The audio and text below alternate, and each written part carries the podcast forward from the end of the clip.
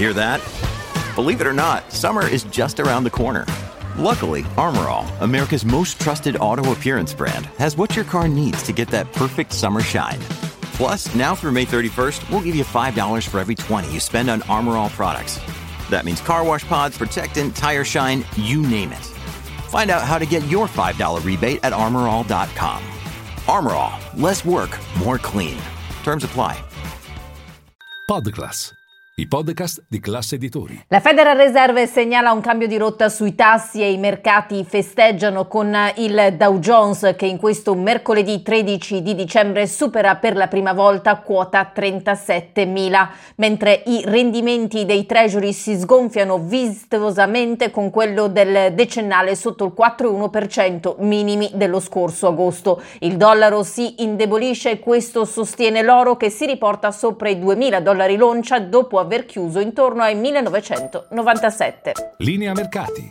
In anteprima, con la redazione di Class CNBC, le notizie che muovono le borse internazionali. Nell'ultima riunione dell'anno, come da tese la Federal Reserve ha lasciato il costo del denaro ai massimi di 22 anni, ossia al 5,25-5,5%, la vera sorpresa è che ha segnalato tre tagli dei tassi nel corso del 2024 da 25 punti base l'uno. Questo significa che la Fed si avvicina alle aspettative del mercato e non che il mercato deve ricredersi e avvicinarsi invece alla tesi della Federal Reserve. Ecco perché c'è, qua, c'è stata questa reazione spumeggiante sia nel comparto obbligazionario sia in quello azionario. Peraltro la Federal Reserve segnala sostanzialmente che i tassi sono arrivati al picco o poco ci manca. Jerome Powell nel corso della conferenza ha detto ancora una volta che insomma è presto per cantare vittoria, che eh, il fatto che il comunicato sia stato ritoccato è per permettere alla Federal Reserve sostanzialmente di poter tornare ad alzare i tassi nel caso sia necessario, ma stando alle nuove stime economiche fornite proprio dalla Fed, l'inflazione è stata rivista a ribasso, mentre per esempio la crescita degli Stati Uniti nel 2023 è stata ritoccata al rialzo, mentre sono rimaste invariate le previsioni sul tasso di disoccupazione che dal 3 3,7% attuale visto arrivare al massimo al 4,1%.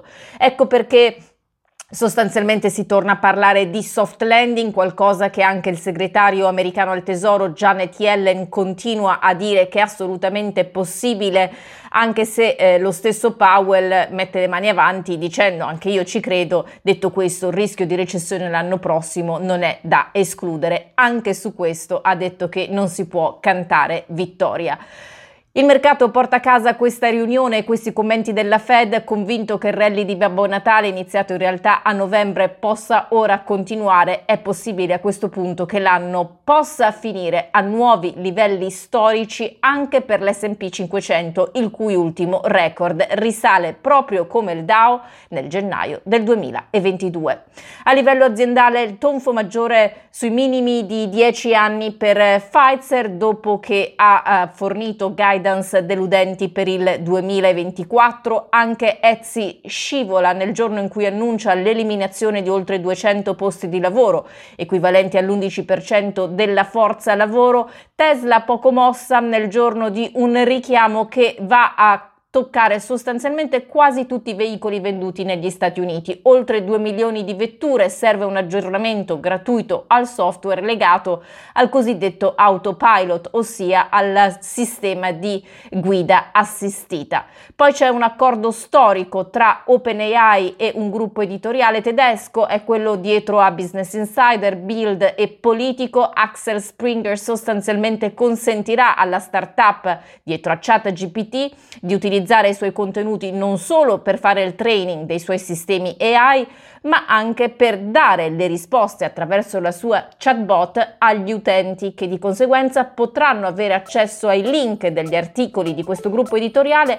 articoli che altrimenti sarebbero sostanzialmente accessibili soltanto agli abbonati di quelle riviste o giornali stessi.